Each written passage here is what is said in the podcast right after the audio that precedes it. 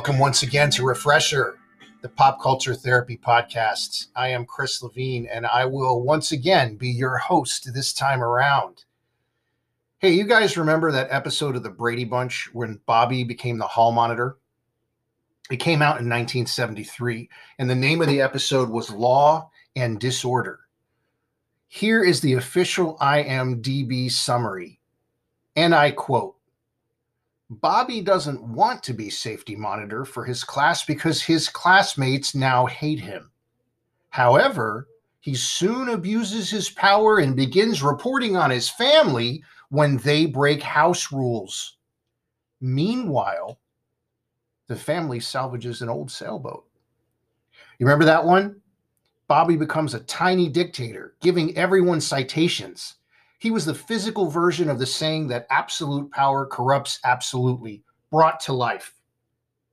Similarly, much like the character of Bobby Brady, the character Macbeth tries to assassinate anybody who is under even the slightest suspicion of betraying him. And ironically, again, meanwhile, the family salvages an old sailboat. But the point is that both Macbeth and Mike Lookinland could not handle their authority with gracefulness. It went to their big heads, and they both became impossible to live with. So then, here's my question to you Have you seen people you know change when they get a little power? Has it happened to us? Others seem to take it in stride, and often these are the best bosses, the best teachers, the best coaches and parents it's like you know they have the authority, but it's not lorded over you. They don't have to for whatever reason.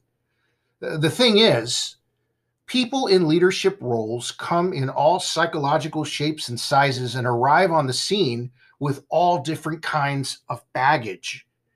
You have the person in authority with something to prove. These people seem to want to make up for lost time for the respect level that they probably never got earlier in their lives.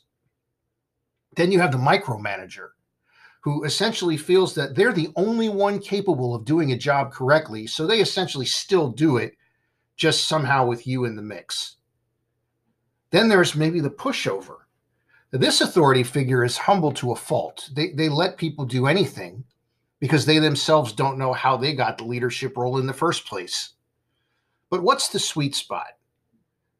Well, the sweet spot is this person be they a policeman, a boss, teacher, a leader, whichever.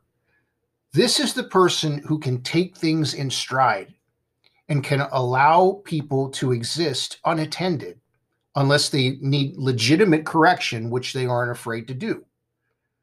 These are rare, but when you find them, isn't it true that you honestly don't mind them being in positions of authority? I remember personally having a boss uh, specifically once that from day one made it abundantly clear that he fully trusted me. I would even check in with him when I was in the field when I didn't need to. And he'd stop me. He'd say, Hey, I'm not worried, or do what you got to do. Uh, you know, the byproduct of having a boss with a disposition like that?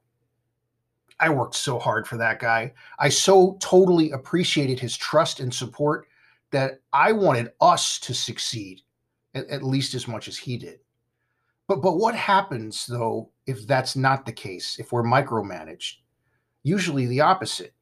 We do things because we have to. We do things because we don't want to hear about it later.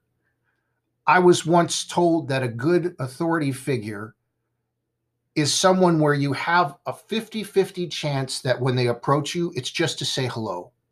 And I believe that. It's the opposite of demeaning and you're being more inspired than you are forced.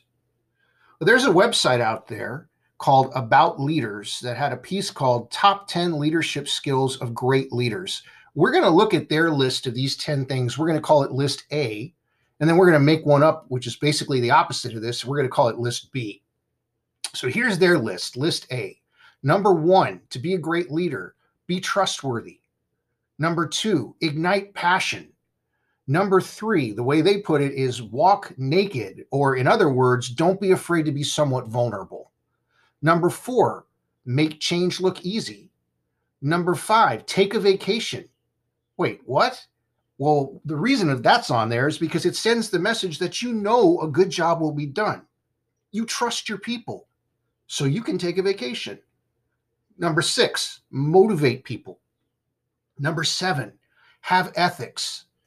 Number eight, balance ego. Number nine, be a great teacher. And number 10, channel dysfunctional habits. So that's list A. Now, here's the opposite. And we're going to go off that first list and see what happens when absolute power corrupts absolutely. We're going to just turn these around. We're going to call this list B. So for list A, number one was be trustworthy. For list B, it's you better watch your subordinates like a hawk. You get the idea? Number two is stifle their passion, or worse, take full credit for their passion.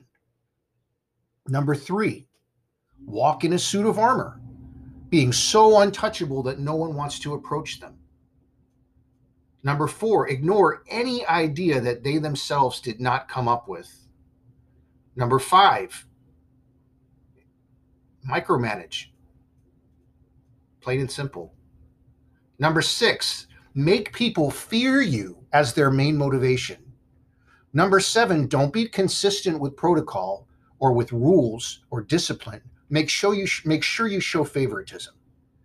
Number eight, be a narcissist. The whole world revolves around you. Number nine, be a hypocrite. Do as I say, not as I do.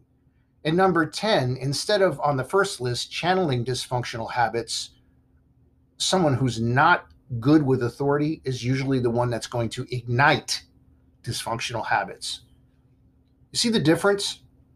Either list A or list B could be someone we report to, but which will we respect more?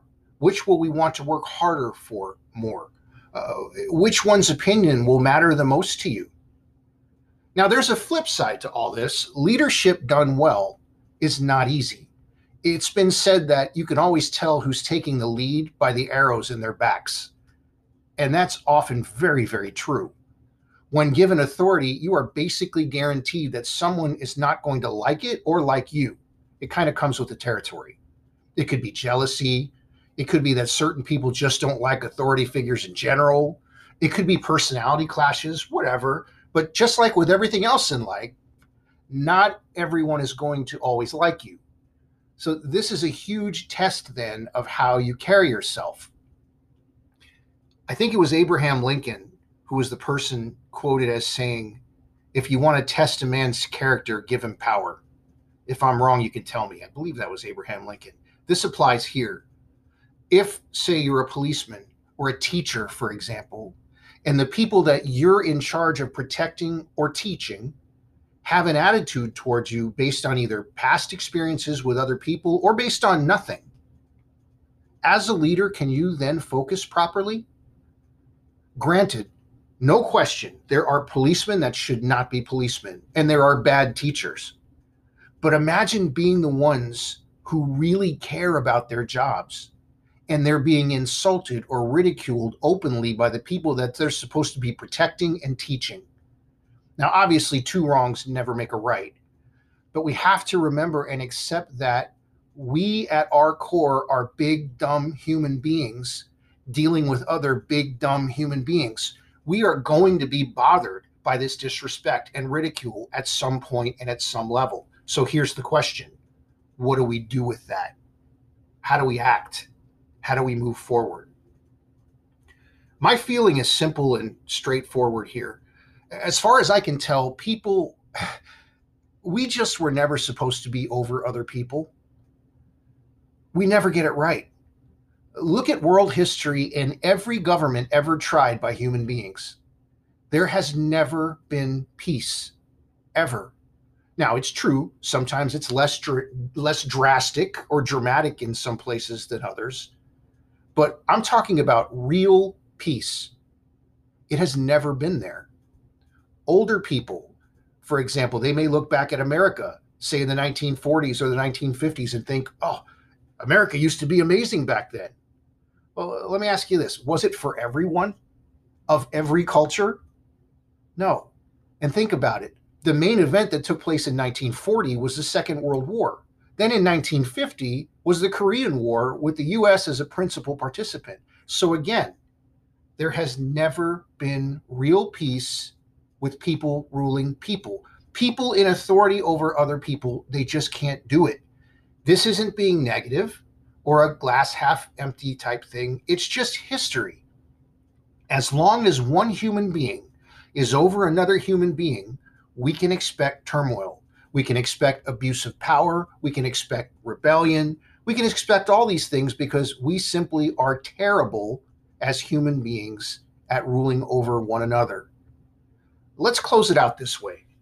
If you're someone's boss, or if you're someone's parent, or if you're someone's law enforcement, or really anyone with any position of authority or stature, realize that the people you're dealing with are human beings. Be balanced when you remember this. If you are, uh, say, a good parent, there's going to be times when your child is just not going to like you. that comes with the territory, especially when you are the one that's setting the boundaries. But don't take it personally whenever possible, because again, it's just something that comes with the job. And remember this in general. Ultimately, it's up to all who are in charge of something involving people to not power trip. Let's look at that phrase literally, electrically. Think of, of, of when your electrical power trips what happens? Well, when power trips, an electrical circuit overloads and it shuts off your power. The lights go out. It gets dark. It becomes inconvenient. It's confusing. Same thing with power trips. Yes, you have authority. Congratulations. But when you trip on that power, it too gets dark. Things get inconvenient and confusing. So I suggest we all just keep it in its place. Don't get too full of ourselves. And remember that we are all people and we should treat people the way that we ourselves would like to be treated. And meanwhile, the family salvages an old sailboat.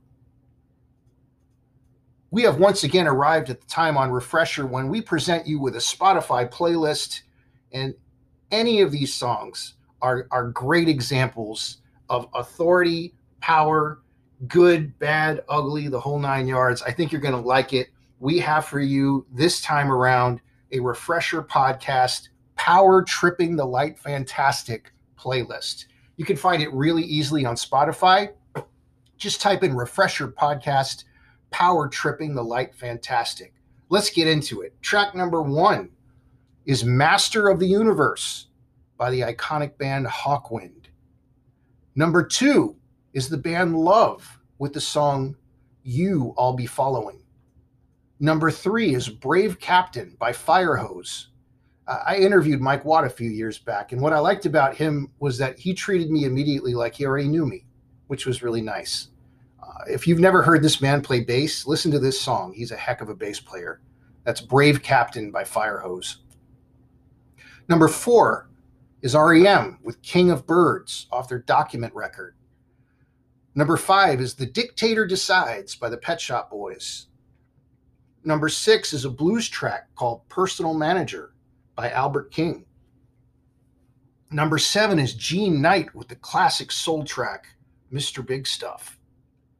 Number eight is Slang Teacher by the 80s band Wide Boy Awake, which featured Kevin Mooney uh, he was a bassist and a guitarist who's worked with Adam Ant and Sinead O'Connor and a bunch of other people.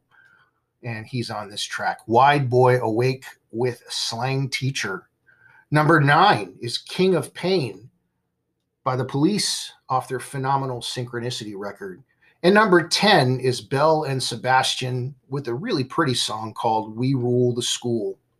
That is our new playlist. Again, you can find this playlist really easy on Spotify just type in refresher podcast dash power tripping the light fantastic and it'll pop right up there for you. Hey guys, I wanted to pass something awesome along to you all out there. Did you know that having a plant around can actually be psychologically good for you? According to Psychology Today, researchers found that people who surround themselves with plant life and other forms of natural beauty, both indoors and out, actually experience emotional and mental health benefits that have a positive impact on their social, psychological, physical, cognitive, and environmental well being. That being said, I want to tell you about a great company called Leafy. What a great idea this is. They offer plants to help brighten your atmosphere psychologically. And don't get me wrong, this is not just plant sales. Here's what they do that's unique they provide a pot that comes with a wick and a reservoir. In other words, it makes your plant really easy to care for. And they provide the plants and soil too, if you'd like. But here's the overall concept take the plant with you. It can stay with you in your car, it can go to work with you, it can be in the cup holder in a backpack. It not only creates a nice, refreshing atmosphere, but can provide both the aforementioned potential psychological benefits as well as a great icebreaker to start a conversation. Leafy's entire purpose is to surround you with the unique and healthful character imbued in every living plant, to make you feel good naturally, to vastly improve the quality of your home or your office space, and on your next epic road trip. So go and check them out online. It's Leafly, now, listen super carefully. It's spelled L E A F V E. And you can find them at leafve.com. Be sure and tell them that the Refresher podcast sent you. Listen to this too. Our demographics report shows that we now have listeners in, are, you sitting down? 14 different countries on this planet. And here in the United States alone, we have listeners now in 30 different states. You guys are too much. I say this because this show would simply not exist without you. If you could do me a continuous favor and please keep passing this podcast along to your friends, let people that you think might like it know about us. Feel free to make reference to it on your social media if you're comfortable with that. Also, if you'd like to help keep this podcast stay up and running, only if you'd like, you can make a small monthly contribution. Just see the support this podcast link under the episode description. It can be as little as 99 cents a month. If you're so inclined, that would be awesome. But seriously, guys, whether you do or whether you don't, don't feel obligated. Just feel free to listen to this show and enjoy whether you contribute monetarily or not. It's yours. As always, the music that begins and ends this podcast is by the band Dive. The song is called A Day Late, and it was written by Mr. John Villafuerte. But until next time, this is Chris Levine for Refresher, the Pop Culture Therapy Podcast. Everyone, please take care and do yourself a favor and remember that there's a big difference between worry and concern. We'll see you next time.